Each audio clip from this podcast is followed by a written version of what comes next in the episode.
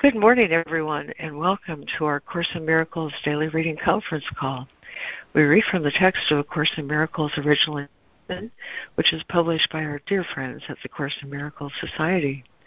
You can access an online copy of the original edition by going to JCIM.net, or if you mouse over the link at top for online edition, you'll see the link to read A Course in Miracles OE. On that same website, there's an option called Lesson Sign Up, where you can sign up for an excellent daily email that includes both the text reading for the day as well as the lesson for the day. My name is Laurie Cameron. This call is Monday through Friday from about 9:15 to about 11 a.m. Eastern.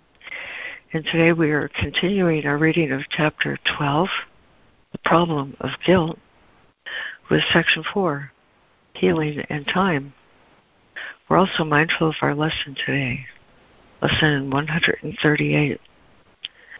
Heaven is the decision I must make.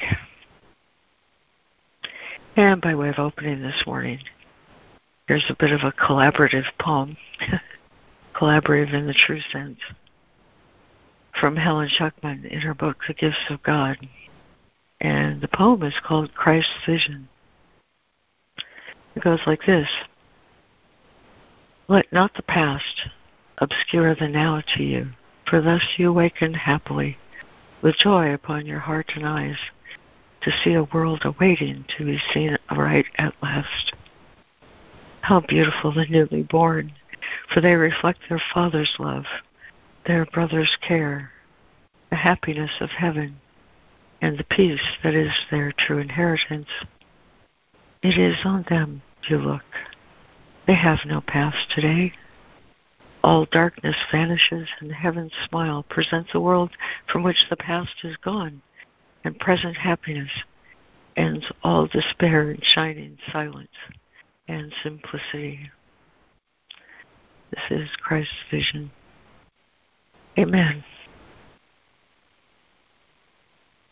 Beautiful and perfect. Thank you, Laurie. Beautiful. Oh, so lovely. Thank you. Yeah, that just gives me goosebumps all over. So thank you so much for letting me share it this morning. Alrighty, here's our reading list. Oh dear. Here's our reading list this morning. We have Lemoyne, Fran, Karen, Harrison, Lana, Jessica, and Robin Marie. We're joined in listening by Patricia. And has anyone else joined us this morning that would like to say hi or be on the reading list?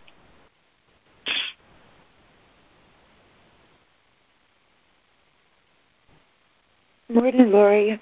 Everyone, I'd like to read this morning. Thank you. Most excellent. Thank you, Judy. All righty. So let's take it up then. Chapter 12, The Problem of Guilt, with Section 4. Healing and Time. And I think because this paragraph begins with, and now the reason, it would be appropriate to go back one paragraph that I'll read and then we'll continue on as we usually do.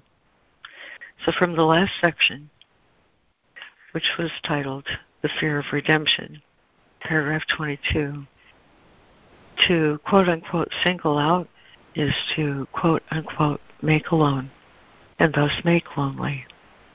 God did not do this to you.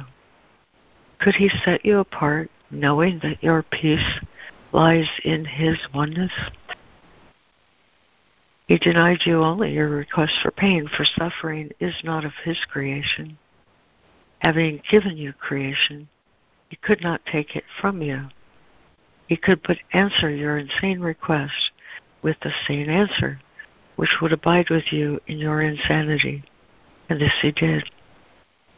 No one who hears his answer but will give up insanity, for his answer is the reference point beyond illusions, from which you can look back on them and see them as insane. But seek this place, and you will find it, for love is in you, and will lead you there. Section 4 is Healing in Time. And Lemoyne, if you would take it up, please just Would we do it twice? Yes. With paragraph 23, and then we'll proceed. No? Pick up a couple sentences from the last paragraph and then go on. Yeah? After you read 23. Okay. Thank you. I always get confused about those stair steps. Oh, dear. If you've been here a while, you learn to laugh about that with me. Anyway, paragraph 4, healing in time, 23. And now the reason why you are afraid of this course should be apparent. For this is a course on love, because it is about you. You have been told that your function in this world is healing, and your function in heaven is creating. The ego teaches that your function on earth is destruction, and that you have no function at all in heaven. It would thus destroy you here and bury you here, leaving you no inheritance except the dust out of which it thinks you are made. As long as it is reasonably satisfied with you, as its reasoning goes, it offers you oblivion. When it becomes overly savage, it offers you hell. There we go. Lemoyne.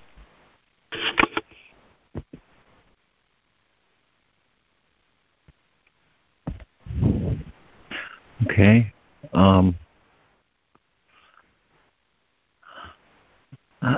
I'm just going to read all of 22. Sorry. I couldn't single anything out. All right.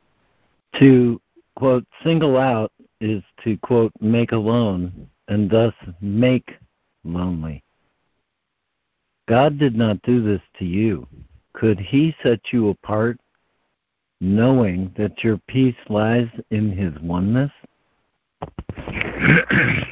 He denied you only your request for pain, for suffering is not of his creation. Having given you creation, he could not take it from you. He could but answer your insane request with a sane answer which would abide with you in your insanity. And this he did. No one who hears his answer but will give up insanity. For his answer is the reference point beyond illusions from which you can look back on them and see them insane, see them as insane. But seek this place, and you will find it, for love is in you and will lead you there.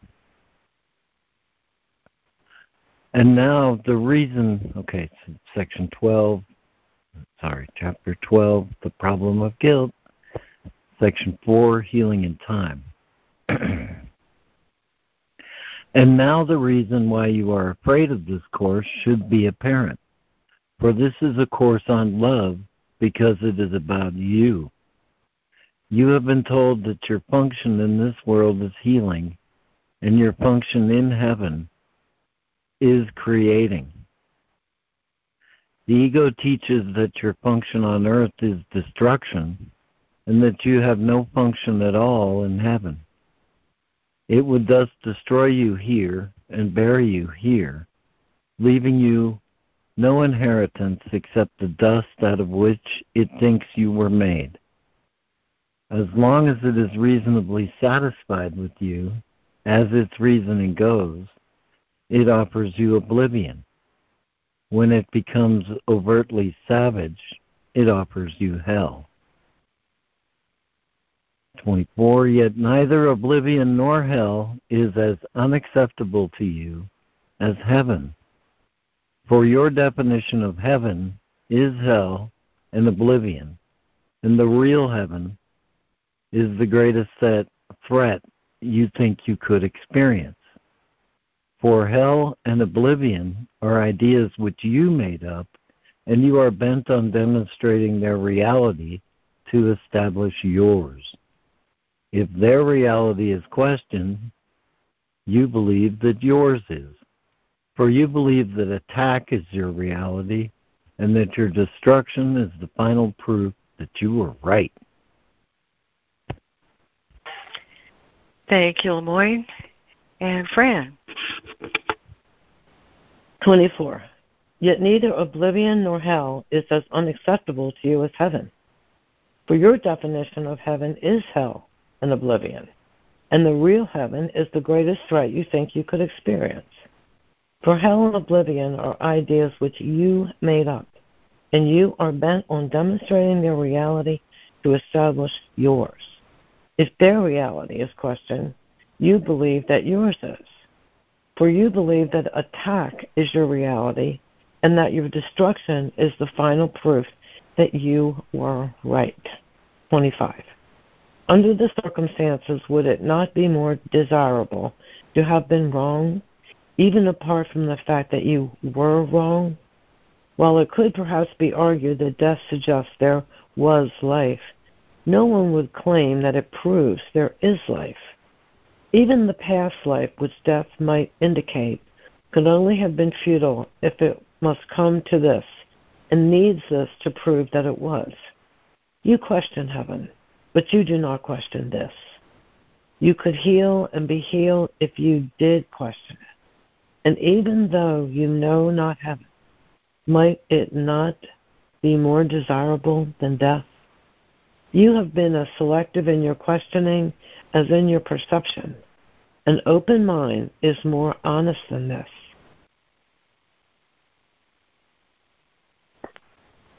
Thank you, Fran. And Karen. 25.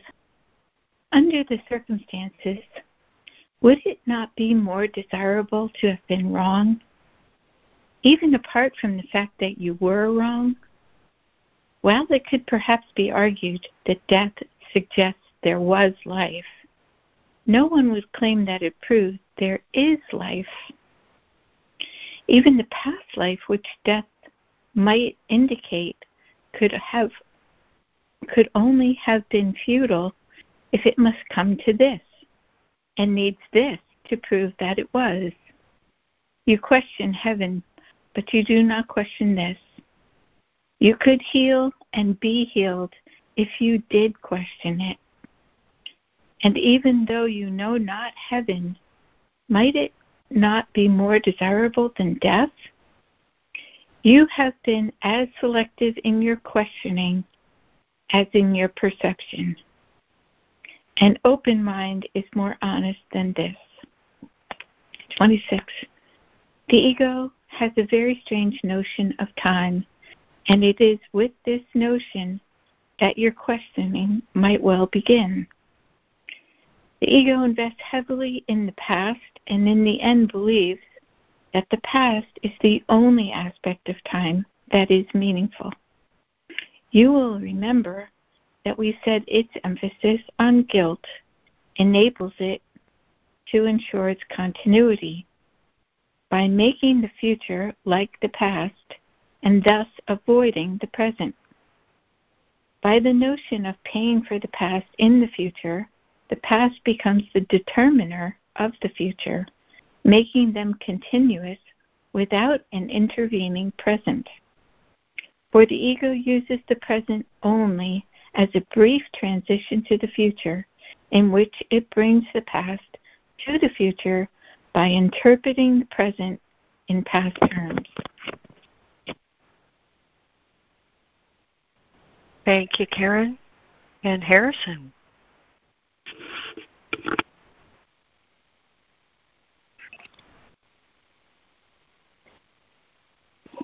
26. The ego has a very strange notion of time, and it is with this notion that your questioning might well begin. The ego invests heavily in the past, and in the end believes that the past is the only aspect of time that is meaningful. You will remember that we said its emphasis on guilt enables it to ensure its continuity by making the future like the past and thus avoiding the present. By the notion of paying for the past and the future, the past becomes the determinant of the future, making them continuous without an intervening present. For the ego uses the present only as a brief transition to the future, in which it brings the past to the future by interpreting the present in past terms. 27. Now has no meaning to the ego. The present merely reminds it of past hurts, and it reacts to the present as if it were the past. The ego cannot tolerate release from the present, and although the past is no more, the ego tries to preserve its image by responding as if it were present. Thus, it dictates reactions to those who meet now from a past reference point, obscuring their present reality. In fact, if you follow the ego's dictates, you will react to your brothers as though they were someone else, and this will surely prevent you from receiving them as they are, and you will receive messages from them out of your own past, because by making it real in the present, you are forbidding yourself to let it go.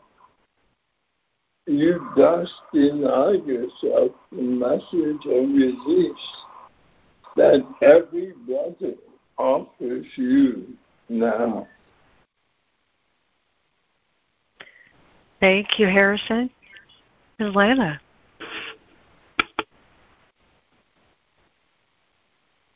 Okay. Excuse me. 27. Now has no meaning to the ego. The present merely reminds it of past hurts, and it reacts to the present as if it were the past. The ego cannot tolerate release from the past, and although the past is no more, the ego tries to preserve its image by responding as if it were present. Thus it dictates reactions to those you meet now from a past reference point, obscuring their present reality. In effect, if you follow the ego's dictates, you will react to your brothers as though they were someone else, and this will surely prevent you from perceiving them as they are, and you will receive messages from them out of your own past, because by making it real in the present, you are forbidding yourself to let it go.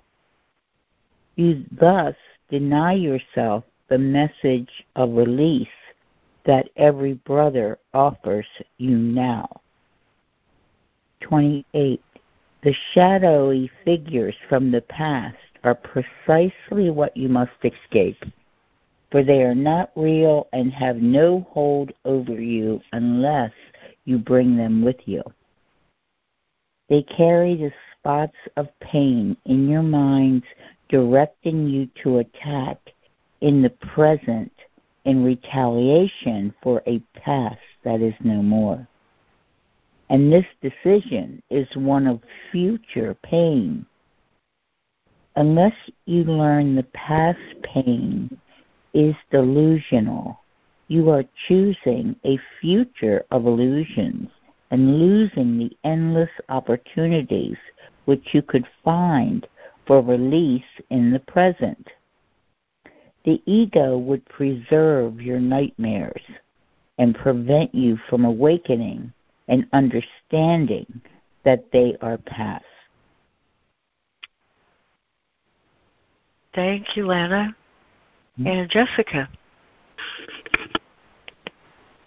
Thank you. This is great. 28.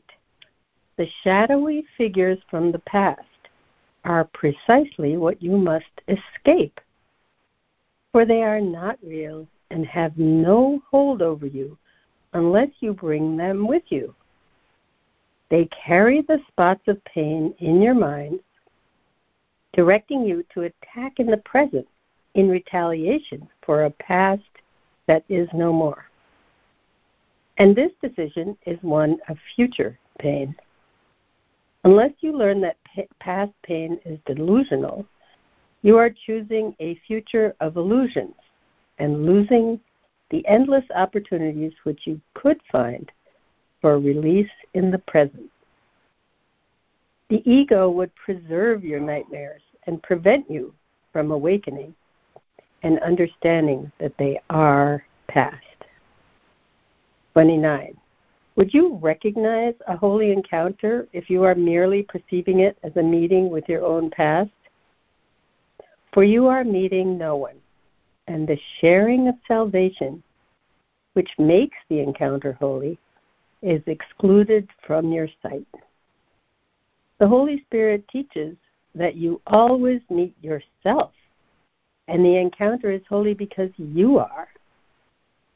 The ego teaches that you always encounter your past, and because your dreams were not holy, the future cannot be, and the present is without meaning.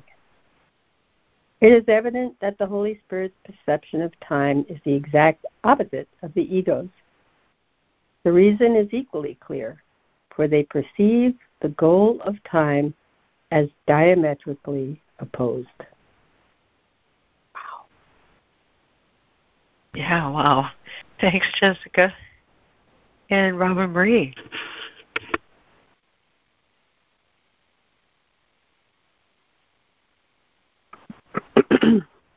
29. Would you recognize a holy encounter if you are merely perceiving it as a meeting with your own past? For you are meeting no one, and the sharing of salvation, which makes the encounter holy, is excluded from your sight. The Holy Spirit teaches you that you always meet yourself, and the encounter is holy because you are.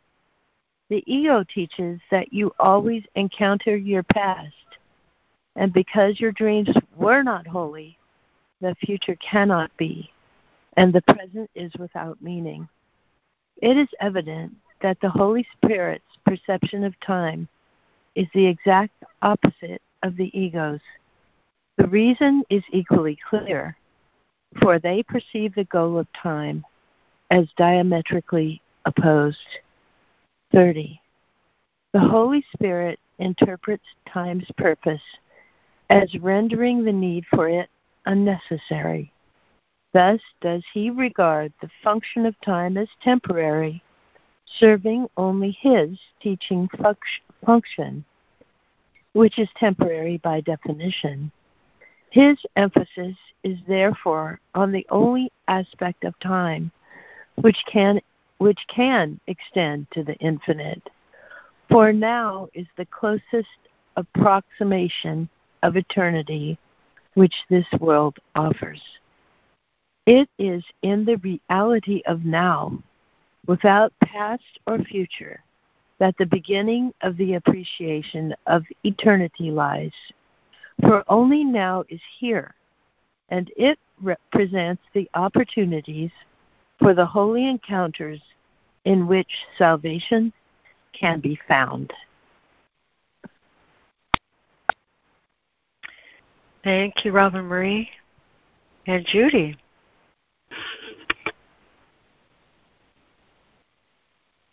Yes, thank you, Laurie. I love this use of time. The Holy Spirit interprets time's purpose as rendering the need for it unnecessary. Thus does he regard the function of time as temporary, serving only his teaching function. Which is temporary by definition. His emphasis is therefore on the only aspect of time which can extend to the infinite. For now is the closest approximation of eternity which this world offers. It is in the reality of now, without past or future,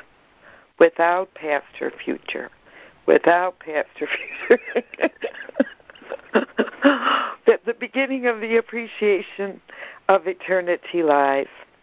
For only now is here, and only here is now, and only now is here.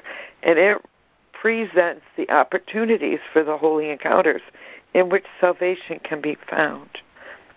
The ego, on the other hand, regards the function of time as one of extending itself, the continuity of the ego itself, in place of eternity.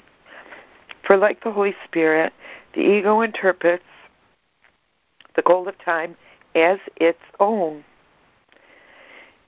the continuity of the past and the future under its direction is the only purpose the ego perceives in time, and it closes over the present so that no gap in its own continuity can occur. Its continuity, then, would keep you in time, while the Holy Spirit would release you from time. It is his interpretation of the means of salvation which you must learn to accept if you would share his goal of salvation for you. Amen. Thank you. Thank you, Judy. And would there be a new reader for 31 and 32?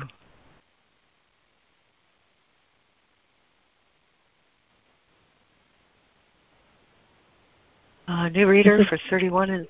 There you are, Sandra. Thank you. Okay.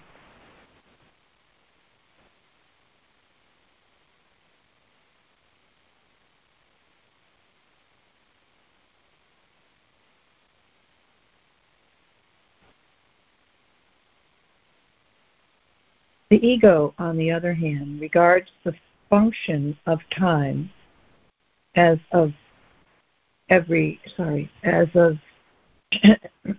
extending. I'm sorry. I'm having a hard time reading because I need to get my glasses.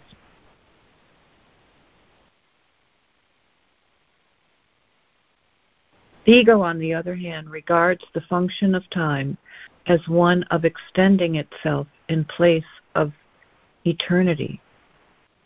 For like the Holy Spirit, the ego interprets the goal of time as its own. The continuity of past and future under its direction is the only purpose the ego perceives in time, and it closes over the present so that no gap in its own continuity can occur. Its continuity, then, would keep you in time, while the Holy Spirit would release you from it. It is His interpretation of the means of salvation, which you must learn to accept if you would share His goal of salvation for you. You too will interpret the function of time as you interpret yours. If you accept your function in the world of time as healing, you will emphasize only the aspect of time in which healing can occur. For healing cannot be accomplished in the past and must be accomplished in the present to release the future.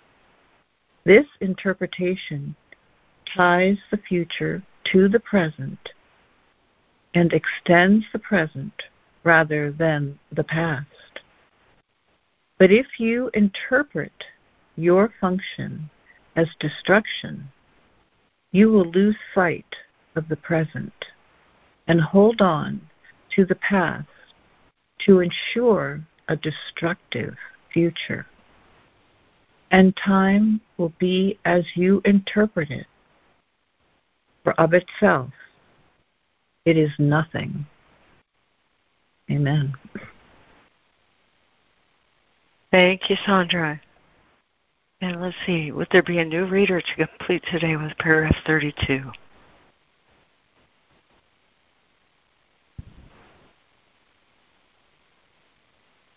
New reader for 32?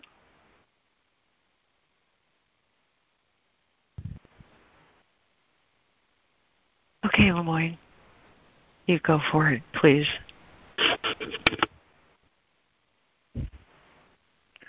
Okay. You too will interpret the function of time as you interpret yours.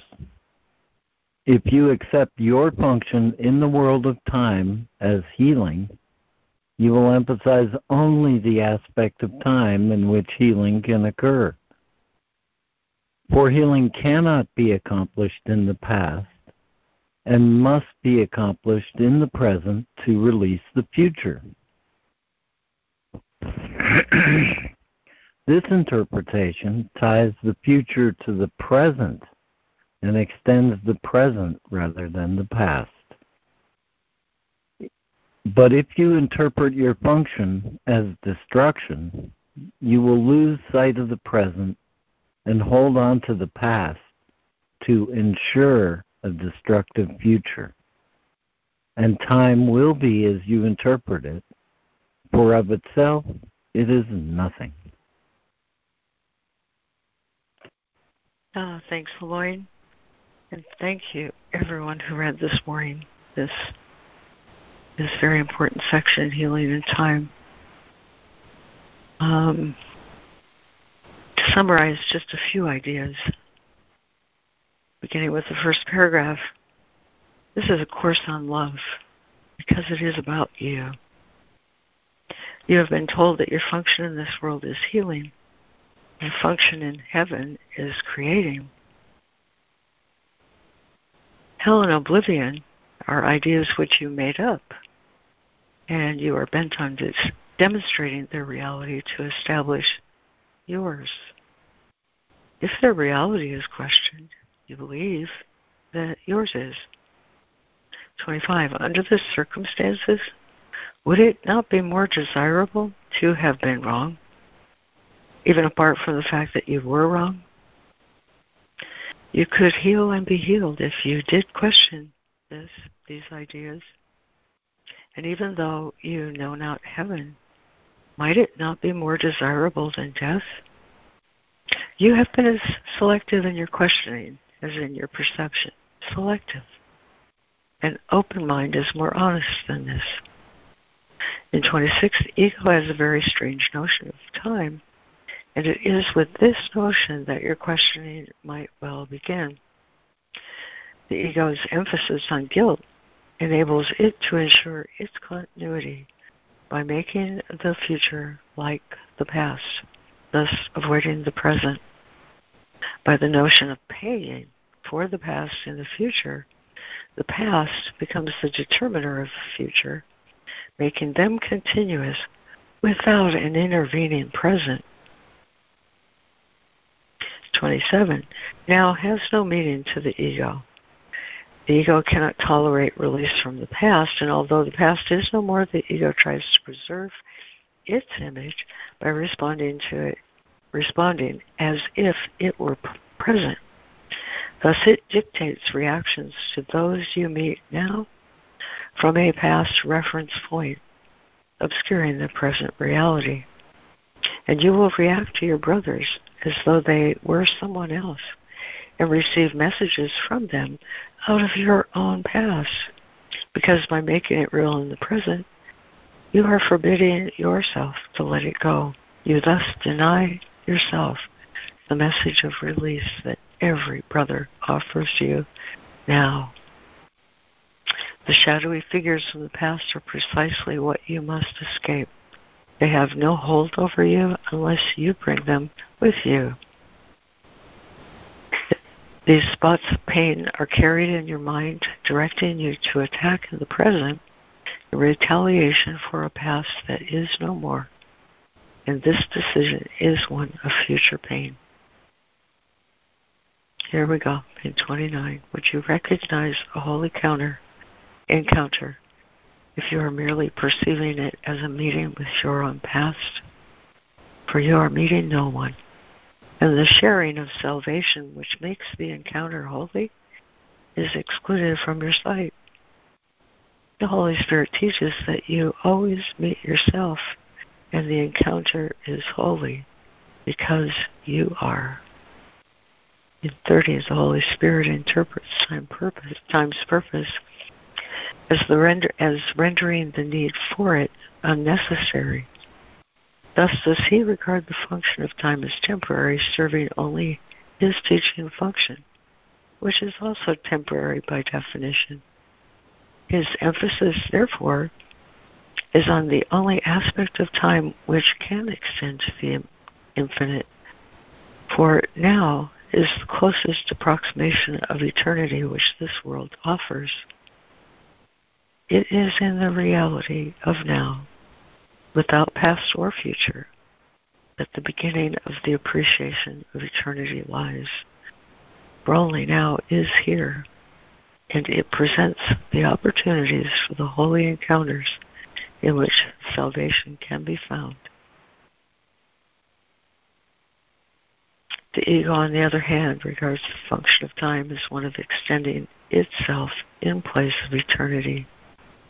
The continuity of past and future under its direction is the only purpose the ego perceives in time, and it closes over the present so that no gap in its own continuity can occur.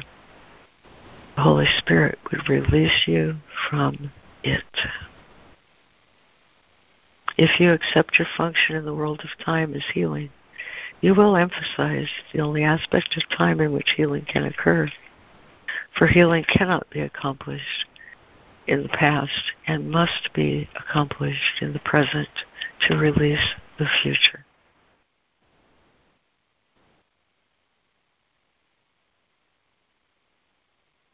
Sorry, my eyes are fooling me here.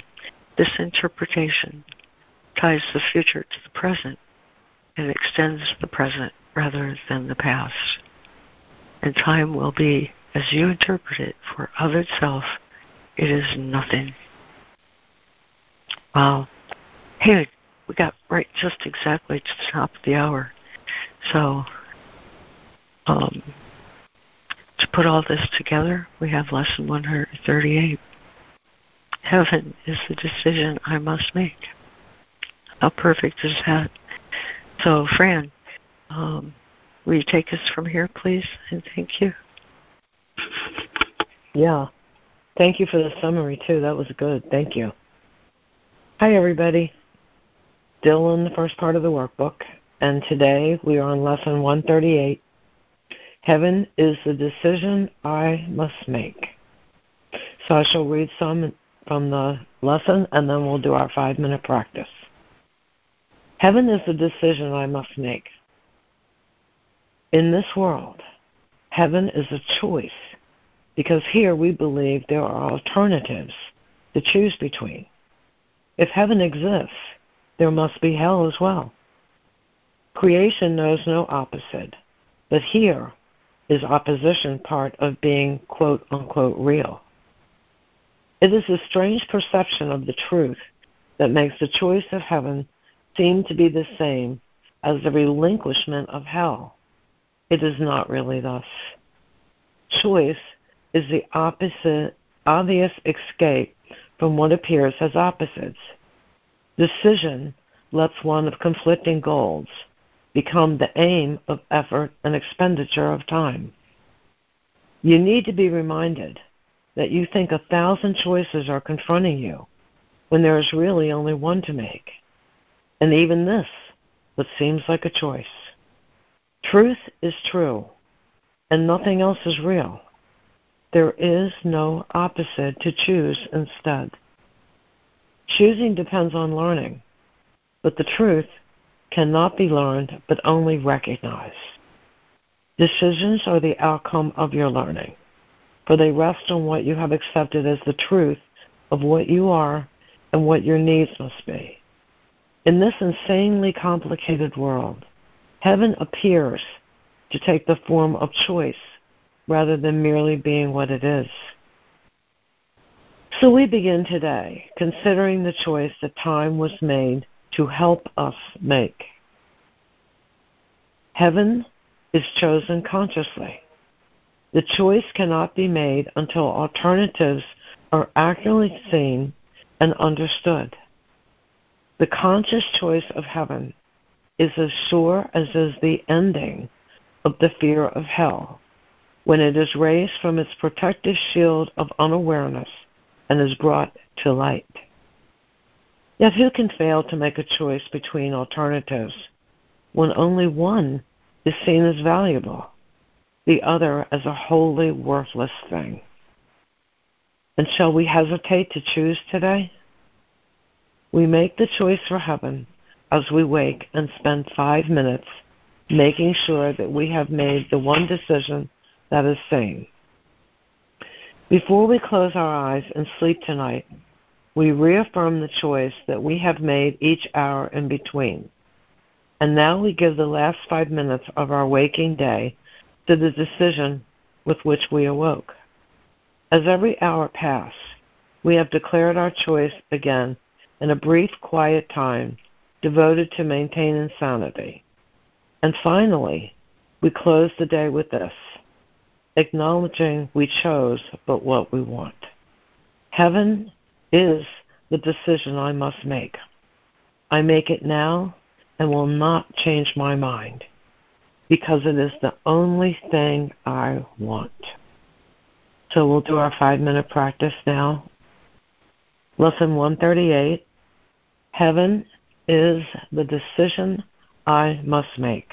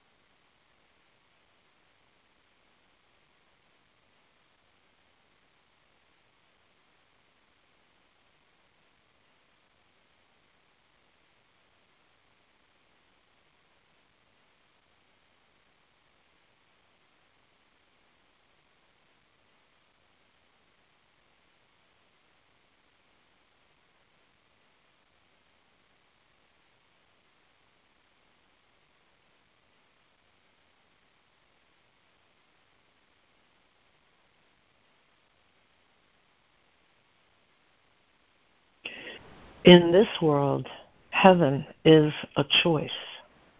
Lesson 138. Heaven is the decision I must make. Amen. And I will not change my mind. Amen. Thank you, Fran. Oh, thank you, Fran. That was lovely. Thank you, guys. Yeah, I will not change my mind. Wow.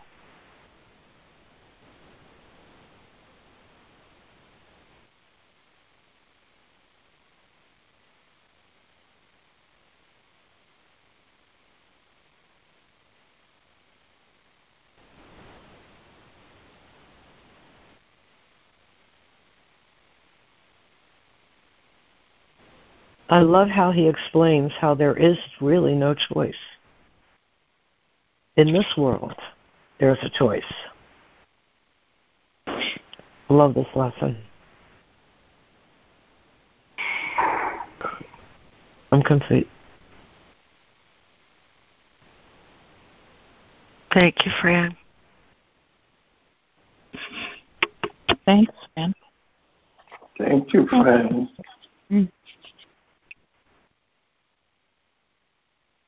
Good morning, this is Sandra. And, you know, for so many years, I was in such deep depression, and I didn't think I had a choice. It was awful. You know, and of course, when you don't think you have a choice, you want to be dead.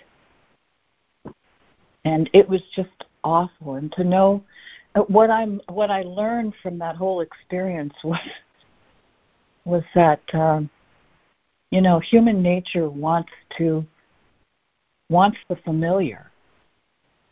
It just wants what's familiar, even if it's awful. And then I remember going through a stage where I used to scream to God, just cry and cry, just let me know something. Once I went through, you know, separation and divorce, at least in the marriage, as dysfunctional as it was, I knew that I, you know, I had an identity. I was a wife. I was a mother. Previous to that, I had no identity whatsoever except that of being maybe a victim. So to know that I have a choice, number one, that it's a choice to decide for God to be happy. Because in this very moment, while I'm sitting in the unknown, I can look around and say, wow, right here, right now, all my needs are met.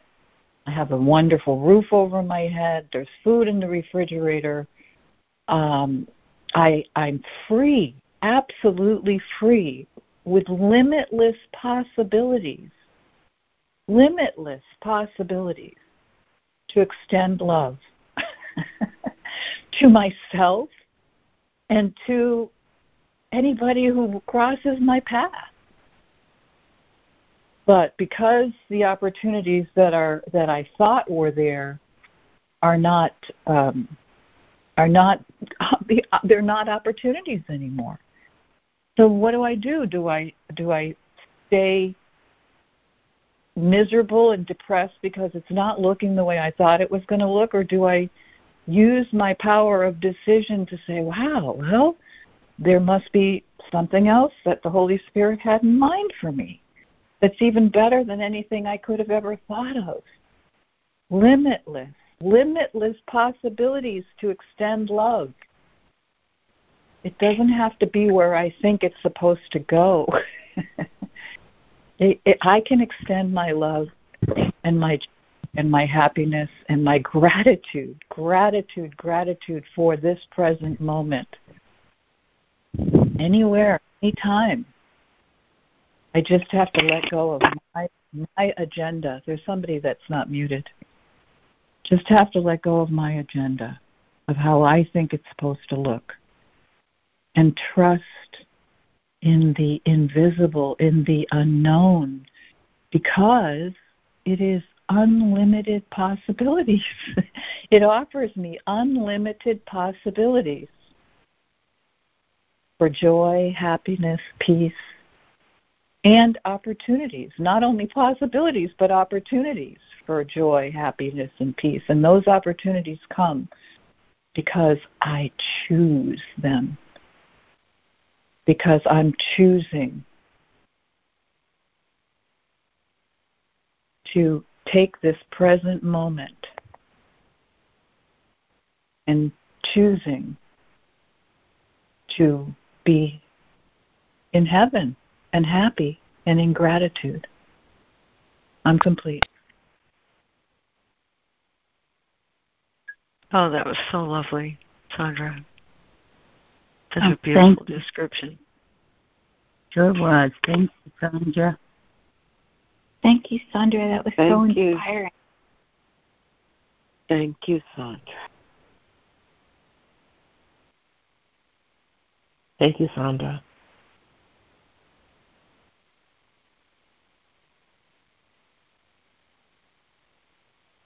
Well, good morning. It's Lana.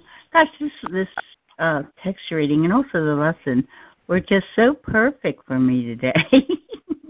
You know, I was guided this. My daughter's going through a lot of chaos in her life, and I was, you know, and so, you know, you mothers out there, you know, if my daughter's in chaos, she's just mirroring my chaos in my mind. So, excuse me. When I woke up this morning, I asked for healing, and I was just led to this beautiful quote, which really kind of says what the text reading said today. This is from the introduction of chapter 23.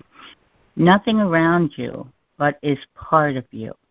Look on it lovingly and see the light of heaven in it. And then, so then I was just inspired with Jesus. You know, he was with me and did a lot of writing on it. And so many things flooded my mind, you know, about this inward, outward picture. And he once told me that the kindest thing that I can do for my brothers or sisters was to heal my mind, you know, and so I remembered a quote by Osho where he said, the only purpose of meditation is to bring your awareness to now, because that's the portal to truth, and that's the place, like Jesus said in this reading today, that's the place where healing happens. Because it's not that now ever moves, it's not that now ever changes, it's always now. But what travels is my awareness. You know, I call it time traveling. When I leave this present moment and time travel into the past, or worries about the future, I'm not being present with God here and now. So no healing happens. You know, I've like joined the madness of the ego. And so, apparently, you know, my daughter's life over the last several years has been very peaceful. So somewhere along the line, and this is not about guilt, you know, this is just about recognition and healing. You know, so I have to avoid that temptation to feel any type of guilt, because that just fogs up the picture. So somehow I had a thought from the past. I went mind traveling into the past and remembered a moment about my daughter, or I looked in the past and saw her past, you know, where she was deep in misery and despair and addiction and all, and grabbed hold of it, brought it to the present. And now, and then what showed up a few days later is a call from my daughter telling me about all this chaos in her life now. And so I didn't even notice what I did, and I didn't make the connection until, you know, this morning. And I saw, and then the reading today, it was like it was planned for me, you know, because it reminded me exactly about what occurred. you know, I brought the past to the present and had it dictate the future. And because my daughter, or any of us, we're not separate from being a thought in the mind of God. And that's the other thing I have to remember. I'm a thought in the mind of God. I'm not in this body. I'm not in this world. They are in me. And I'm their maker or creator, you know, and so that's responsibility for sight. And I like to think of it more as ownership. I have to take ownership of the antics of my mind before I can bring them to love in the present moment and heal them. So that's what I did. Spent a few hours writing about it, meditating about it. And, you know, and the other thought that Jesus told me a while back was a reminder that I need not know the answer to a problem in order for it to be solved. Because the only place the ego mind has to look for any kind of information, its only reference is the past. And if I look in the past and I don't see a solution, I will become despaired. You know, I will think it's hopeless. But yet, if I'm present with God in the now, just like you were saying, Sandra, there's infinite possibilities. I'm one with the infinite mind of God. And that's why solutions show up in unimagined ways, because they're not from the past. And it's like, where did that come from? It's a miracle. And it is. Because I'm present with God. And so where I am now in my mind is just in joy and peace, because I know I've healed that thought that I grabbed hold of and made real. And I let it go. And I'm in a very peaceful, loving place. And I know my daughter's going to email me, or I'm going to get an email or something. Anyway, I need not know the answer to a problem. I have no idea of how it's all going to unfold, but I know it's going to unfold happily, joyfully. And that's where my trust is placed. That's where and I can only feel that here and now, present with God and all of you. You know, so anyway, I'm complete. Great reading today. Great lesson today. Certainly was a benefit to me. I'm complete. Well, that was just stupendous, Lana. Thank you for sharing your process. So clear. Yes, it was. Thank you. Yeah. Thank you, Lana. Thank you, Lana. This is Robin Marie. I had an experience just yesterday where I got caught in a loop with my son, and I asked him to come outside so that we could talk in the air. And I realized that my reaction to him was a past reaction to my father, which was really strange, but I'd never thought of it that way. And it was whenever my dad lifted his voice toward me in any way, it was angry. And so I couldn't think as a little girl. You know, I'm like, I didn't get the math problem. I was 7 or 8, and my dad got angry when he was trying to explain it to me, and I didn't understand it.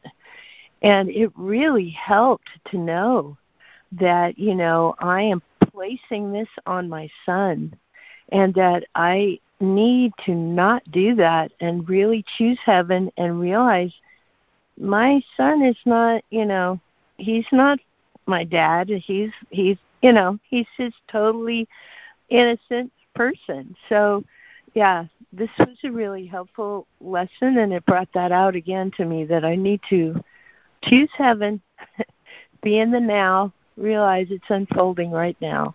Thank you so much. Unfolding right now. Thank you, Robin Marie. Thank you, Robin Marie. Oh, thank you, Robin Marie. This is Ida. Hi, good morning. Yeah. It's been a great call. When my dad tutored me in my math when I was in high school, he wasn't angry, but I still didn't get the math. I started to cry, and then he said, "Why are you crying?" But anyway, that's the past. And that's not only over. Jesus says in the Course, it didn't exist the way we think. And at some point, I think he said, it didn't exist, period. The past doesn't exist.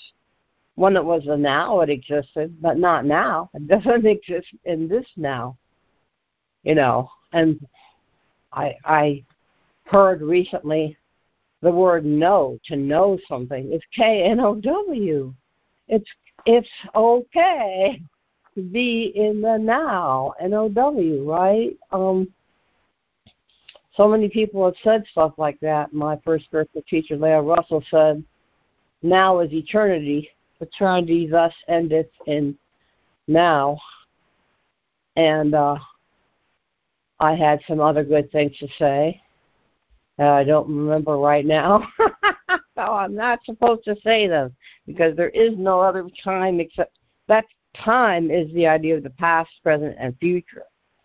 Time is a mental construct since the whole universe is in my mind. It's a mental construct, time and space. There really is nothing else except here, no other space, and no other time except now. We're always, no matter where we are and what time it is, it's always here, and it's always now. Thank you. I'm complete. Thank you, Ida. Yeah. Yeah, thank you, Ida. Thanks, Ida. Ooh, good morning, guys. Did someone else start to speak before me? Go ahead. It's Mindy. I need to get off the phone soon. I'll wait until you're done after me. Today, while we were doing the lesson, I was doing the lesson at 8 o'clock, I related a beautiful experience of heaven and peace coming to me. And I realized there was a part two to the thing, and I hesitated and didn't share it. And the main thing I got was I had this most peaceful experience of resolving something that was important to me. And I finally got it resolved.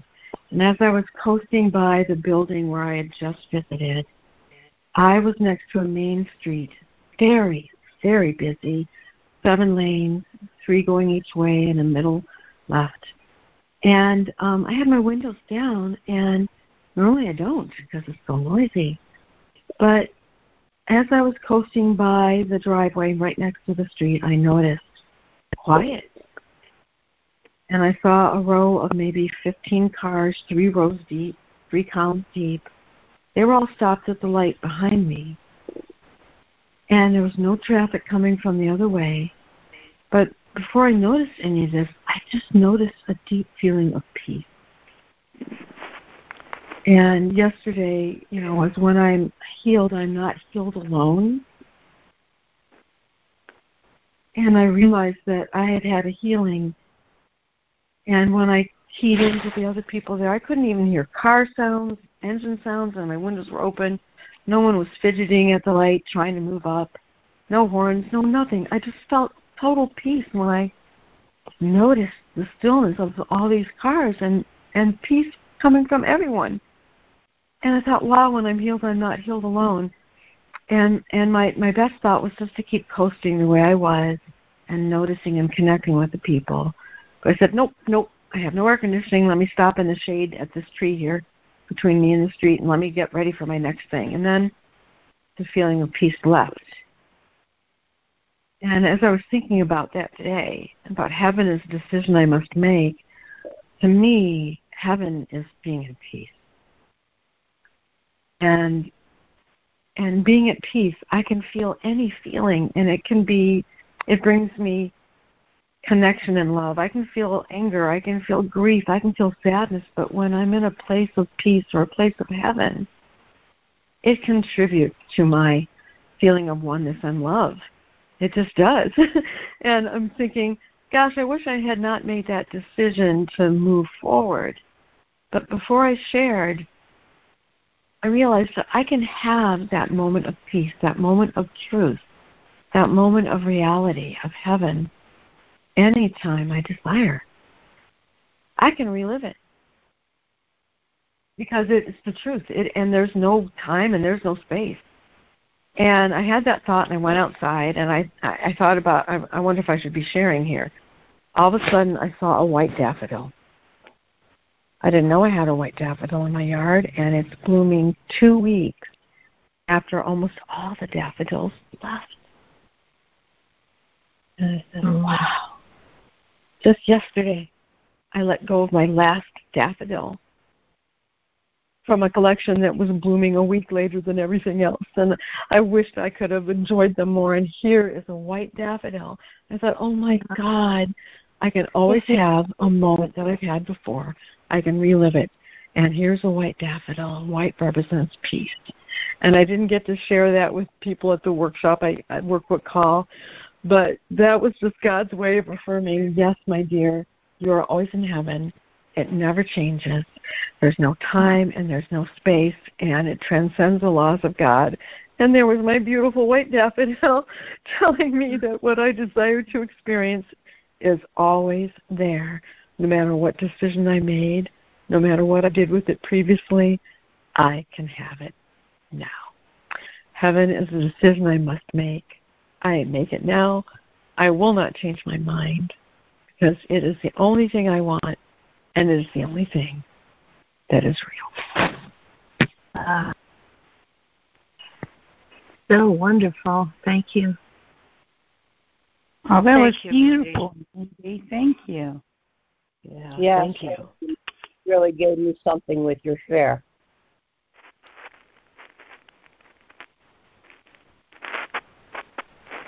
Thank you. And thank you very much, Judy, for letting me share that. I'm complete. Thank you.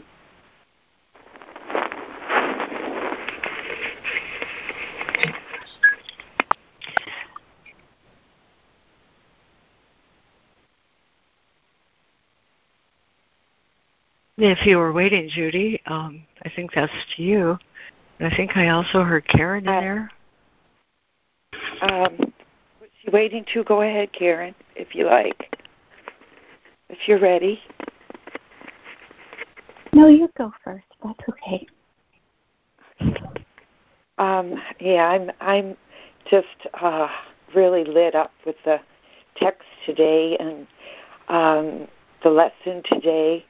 They're very affirmative to me about the truth of who I am, speaking about the truth in the text and in the lesson. How simple the lesson's title is. Heaven is the decision I must make. It's like in dark in print. I must make this decision because that is how God created me. And in the lesson, it speaks of the truth of that, and only the truth is true. I can only make but one decision, and when that one is made, I will perceive it with no choice at all because I don't have a choice about it at all. I am the kingdom of heaven. The kingdom of heaven is within me. I am everything, with everything, as the one Son, the one creation of God. I am the kingdom of heaven. I am heaven itself. God goes with me everywhere I go, and God is in everything I see and everything I know. And that truth is true, and nothing else is real. What is real cannot be threatened.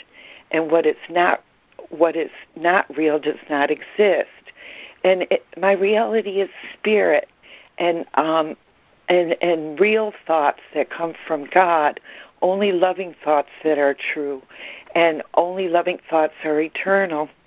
But I love in paragraph 5 where it speaks about decisions are the outcome of our learning, that we've learned from the Course the truth of who we are. And they rest, and our decisions rest on what we have accepted as the truth of what we are. If we accept the truth that we are the kingdom of God and that we are as God created us, that automatically tells me what my function is, what my needs are. The only needs that I have are to be happy, joyous, and free, and share that as being an extension of the love of God itself. I'm no. My clarity my clarity reveals itself to me. That the heaven is being what it is.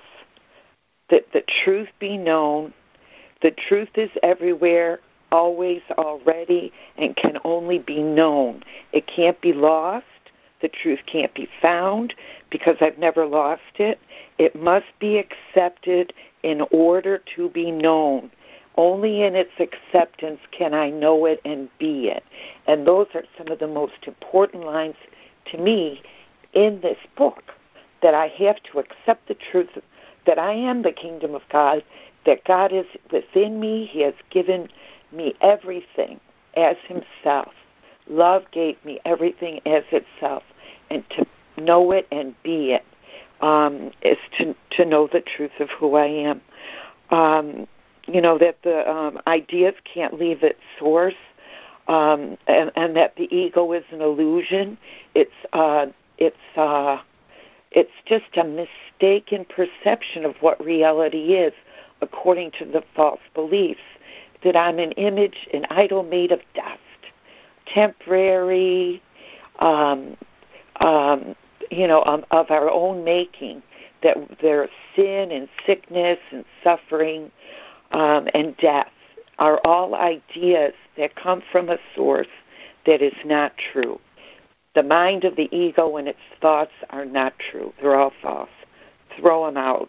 Dismiss them. Ignore them. Deny them. However you want to do it. I know how I do it. And I make the choice to be the kingdom of heaven, as God created me today. As I wake, and I make the one decision that is sane, because all insanity lies in the ego's thoughts, and coming from illusions, they just make more illusions in perception. I love this. And the source of the ego's thinking is the choice between what is real and has existence and what is nothing but an appearance or what seems to be. And it says right in this lesson, it's a pseudo being. It's not true. It's a false, mistaken sense of self, a foolish mistake. Appraisal, an idol image made of dust, foolish mistake, a foolish idea that I have separate thoughts, that my mind is separate, that my mind is in my brain, and that the brain can think, is a foolish mistake, foolish idea. And the idea of time, that I forget all of the past of everything I ever thought, imagined I was. That I am not an image. I cannot be seen because I'm invisible. I'm immortal. You can't touch this. You can't hurt it. The ego presents through memory. It uses the mind, the power of the mind of God, to forget that it is God itself. Now, I don't know how that all operates, but, I don't think that God denies us. He doesn't deny us the ability to do anything, even to forget or to ignore who and what we are. But the speaking of the shadowy figures from the past, to see myself as a body or to see anybody else as a body is to see something, an empty shell of something that's not there. If I don't perceive my one-mindedness through the Holy Spirit within everyone as myself, if I don't look and love on everyone as myself, as being my one self, then I don't know who or what my brother is. I'm an ego looking upon another ego, illusion, idol, image made of dust.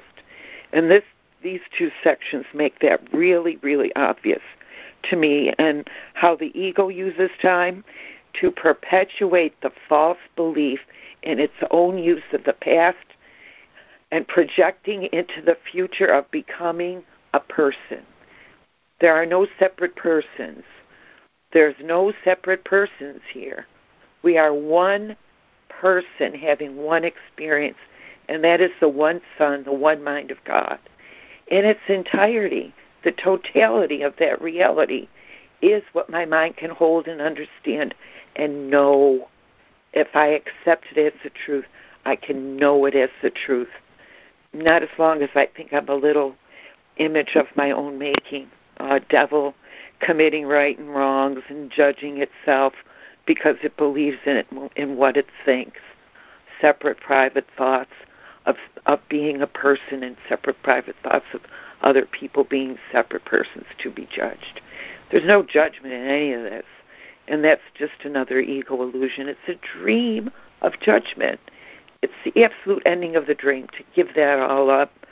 Oh, the function of time as the Holy Spirit would use it to completely forget the past.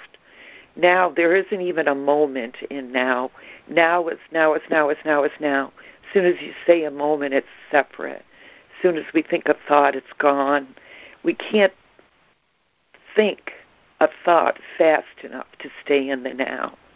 That's why all thinking can be relinquished, where the I don't know mind meets and greets and welcomes with opening the heart and the mind to what is happening here and now, without even a thought about it, just in amazement and in wonder, and in childhood-like innocence.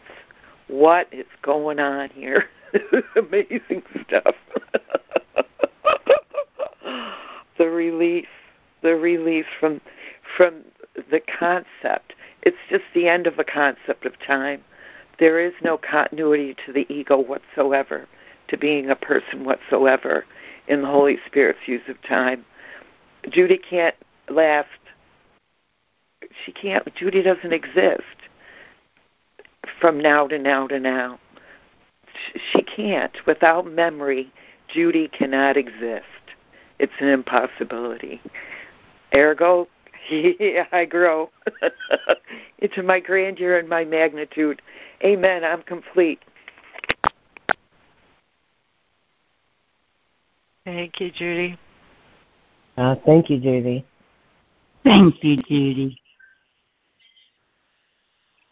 Wow. Thank you. Good morning. It's Karen. I'd like to talk about the lesson for a second first. Heaven is chosen consciously. The choice cannot be made until alternatives are accurately seen and understood. All that is veiled in shadow must be raised to understanding to be judged against. All mistakes in judgment which the mind has made before are open to correction as the truth dismisses them as causeless. Then they are without effects. Now they are without effects. And their nothingness can be recognized.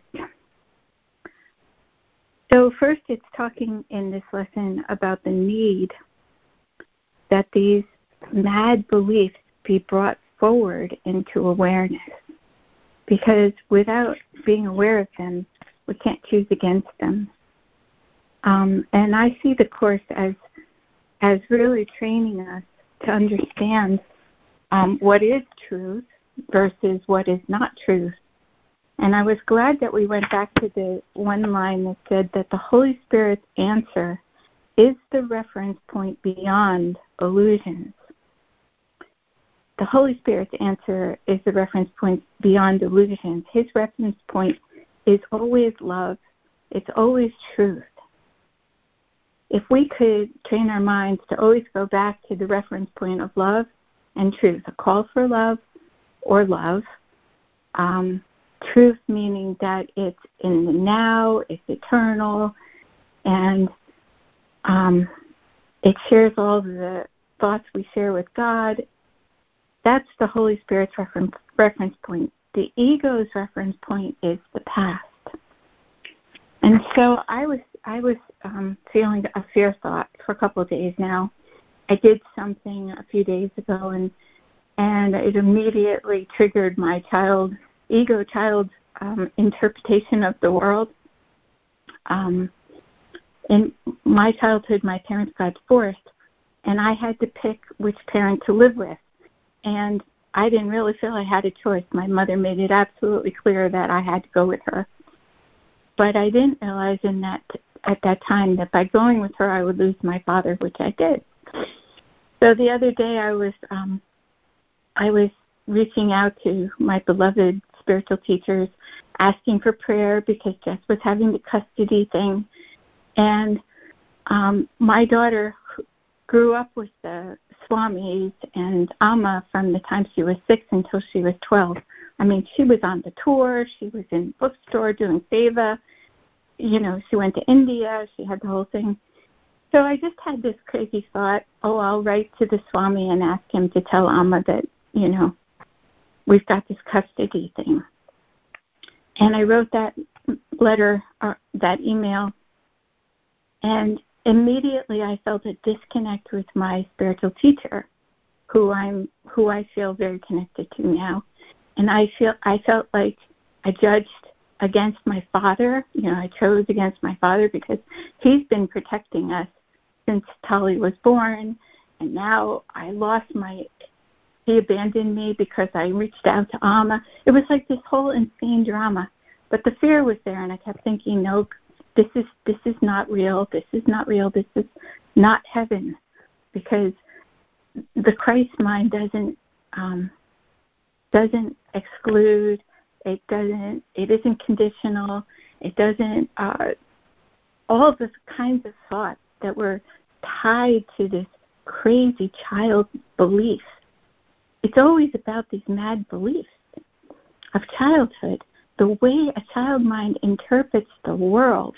And the more that it's reinforced over and over through the years, it makes it a colored glass that you look at the whole world through this distorted lens.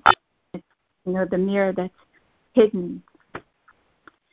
And I said, no, it's as if to say heaven is the choice I will make. I see that this is a false belief. I see that this is generated by a fear thought that I'll be abandoned because I made the wrong choice. I did a bad thing. I chose my mother instead of my father. It's all a projection of shadow figures. It's all a projection of the past. And the ego loves to get us with guilt and fear and judgment. And then we're thrust into this illusory world that it's not even there. But it's the way we were trained in childhood to interpret what was going on. And that's what it means when it says that these beliefs, these interpretations made by the ego should be raised to consciousness and looked at and dismissed. And the answer to that is heaven is a decision I will make. I will not interpret what's going on right now through all the painful memories of my childhood. You know, those memories of childhood are only here if I bring them with me. But to let them go, I need to know that I need to look at them squarely and say, this is not real. This is not real. This is the illusion of my ego mind that I project. Just like when I was in India and I projected my mother was torturing me on the situation that I was in. It wasn't real at all. I brought it with me, and my emotional body was activated.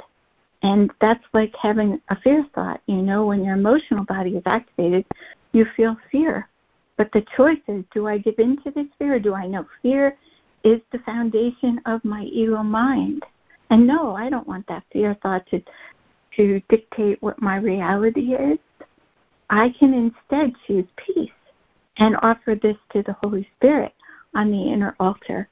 And that, I think, is how beautiful the Course in Miracles is as psychotherapy, is what it's doing. It's telling us that if we use the ego's belief system and we stay in that paradigm, we miss the future. We miss the moment of grace that can heal us. If we stay in the past mind, we just skip over the present and go and build a future like the past. We don't live in the world where we can be released which is healing, where healing can be accomplished. Healing can only be accomplished in the present. And in the present, we release the future, and we release the destructive future that the ego would create for us if we hold on to the past. So I guess that's it. Thank you. I'm complete. Oh, that was just such an excellent review of conscious decision-making. Thank you, Karen. Oh, thank you, Karen. Thank you, Karen. Thank you for listening. Karen. Good morning. It's Harrison. Oh, the Course really simplifies things. It's one or the other for me. Only have one decision I need to make, and heaven is the decision I must make. I make it now. I make it now. Once I make that decision, it simplifies everything. There is no alternative to heaven. There is no alternative to peace. There is no alternative to joy. It totally simplifies everything.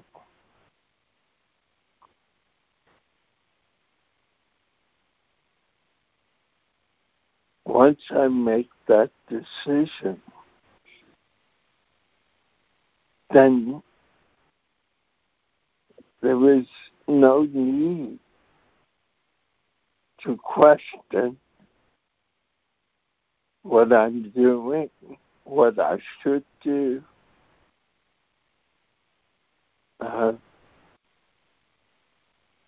Who I am, who you are.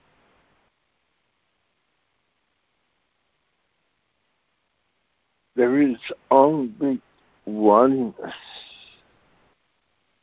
Once I make that decision, there is only now. Once I make that decision,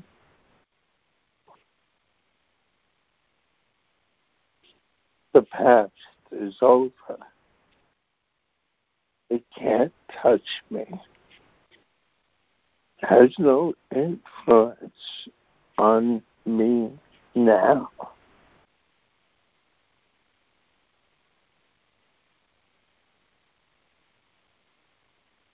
I'm complete.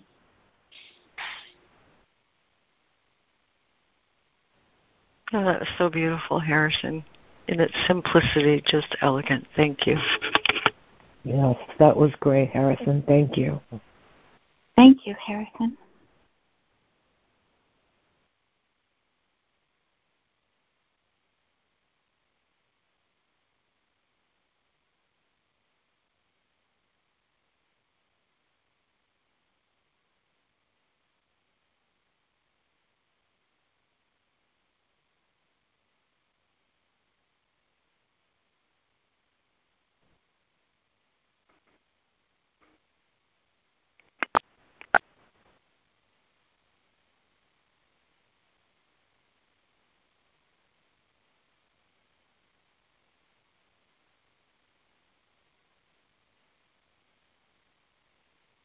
I think I'll just give another quick share that's worth mentioning is the law of attraction.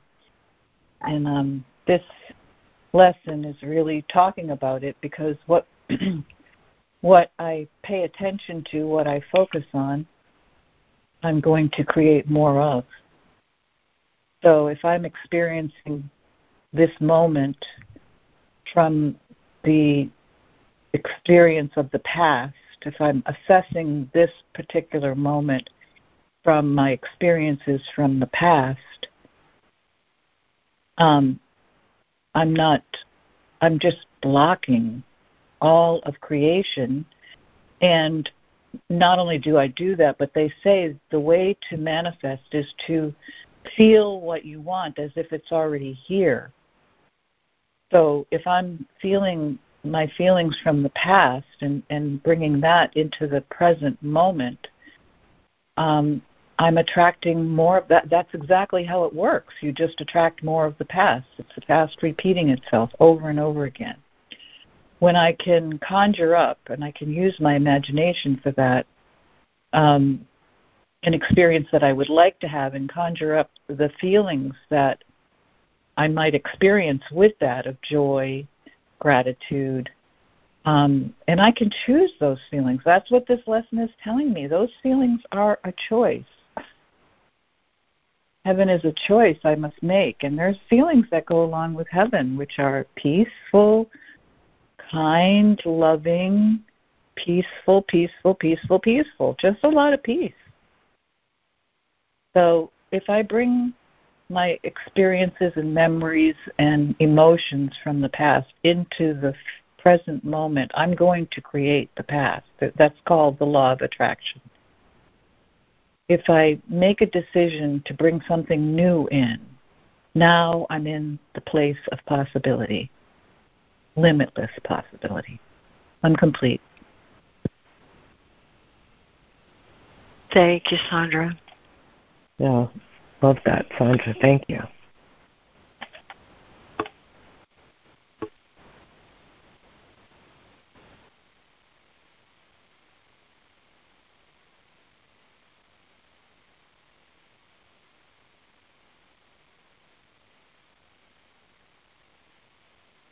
Limitless possibility. I think you gave me the segue I've been looking for, Sandra. I'm grateful for that. I was looking for the quote that talks about the holy instant, the holy relationship, the Holy Spirit, and all the means that God has given you for escape would have no meaning if I thought I had to do it on my own. And, you know, only Christ, only the mind of Christ and the Holy Spirit know with certainty the unlimited possibilities for the Son of God via creation with Source.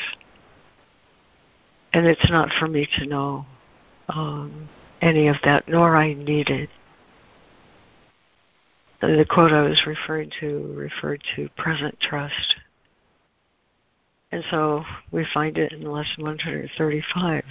We talked about it the other day. Your present trust. Now, how do I make that work in my life? And it was years and years and years ago that I came to myself with joy saying, I am home. I am home, and everything that went before that moment was because I believed in opposites. That was a long time ago. And yet here still I am. Why would that be? And the answer to that is what I think the answer is to all of us. You know, a miracle is the same as what he's talking about in this choice for heaven. A miracle is what you experience when you release the past to the present and let the future be dictated by truth. That's the definition of miracle. And so he talks about this way back in Chapter 4, Creation and Communication, where he says to the ego, you know, what you want to communicate is pretty much determined by separation in your own thoughts and your own feelings and your own view of reality and all of it's directed at trying to maintain itself. Same thing we're talking about here. But he says, when I let the Holy Spirit decide for me, I'm going to wind up eventually with the knowledge of the truth of myself, which is the truth of everyone, that the soul is in a state of grace forever, and our only reality is the soul. State of grace forever is the state of unity. State of unity. And for the longest time I thought heaven was a place. I know we all did. And he says in this work, it's so marvelous. Heaven is not a place, it's a state of mind. When the mind arrives at truth, and truth is such that it includes everything and everyone. Capital S self. But the joy of living, he says, life is as holy as the holiness by which it was created. And when I came home, I realized everything that did go before was because I believed there was an opposite to holiness. But the Course in Miracles, why is it called the Course in Miracles? Because miracles are the tools, means, the opportunities that we are given by Christ's mind to turn this state of mind, this hell and oblivion state of mind, this ego thought system, to change it from that to truth, which is love and unity and peace. And so all those years in between that holy instant and now, to me, are opportunities. Everything that happened between then and now, that new beginning and now, has been another opportunity. Everything was another opportunity to share holiness. That's what turns this place to heaven. It's miracles. And once my mind is healed, I become a healer. That's not something I possess. It's the allowance of the power within to achieve this grand outcome of love for every mind. So to me, this conscious choice, it describes it so beautifully. Oh, it's so beautiful. In the Manual for Teachers, in the Role of Words. Who'd have thought to find it there? But that's where I found it today. The expression of the conscious decision. It's like this. The prayer. What is a prayer except an expression of what I want? What is a prayer except an expression of what I want? In this world, he says, you see what you believe is there, and you believe it's there because you want it there. Heaven is a decision I must make, is simply this, the clarification to my own mind of what it is I want. I don't have to know what heaven is. I don't have to know what the atonement is. I don't have to know anything other than the clarity of heart and mind to make a conscious decision of what I want. And when I make that conscious decision in my mind, I'm telling my heart. I'm telling my heart to express itself, to pray in words that I don't understand, nor do I need to know the words. I don't need anything except the clarity of desire. My heart knows the way. Love is in you. This is a course on love because it's about love. It's about you. Love is in you, and love will lead you there. When I consciously decide love is what I want, my heart prays. I don't need words for that. He says, the prayer for things in this world will bring experiences of this world. If the prayer of heart asks for this, that will be given, because this will be received. It is impossible that the prayer of the heart remain unanswered in the perception of the one who asks. If he asks for the impossible, If he wants what does not exist or seeks for illusions in his heart, all this becomes his own. The power of his decision offers it to him as he requests. Herein lies hell and heaven. The sleeping Son of God has but this power left to him. It is enough. His words do not matter. And no words can describe what heaven or home are like. We are all praying for an experience.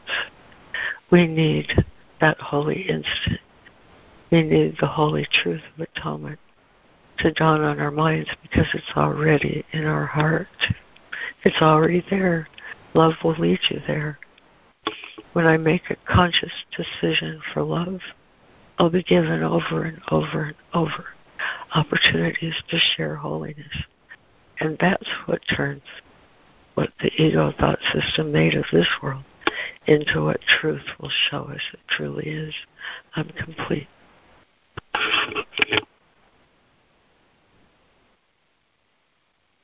Oh, Laurie, thanks so much. That was great. Thank you, Laurie.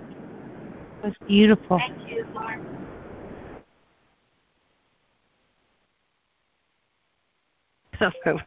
Went on mute. Thank you, everyone. Oh, what a beautiful call this was. Those expressions for the desire for truth that we all voiced are so glorious. And we will be granted our desires. There is no doubt about it. So thank you, everyone, for joining in that one prayer for the healing of the sonship. And we'll close this call for now, we'll close this recording for now, but not the call. There's always more.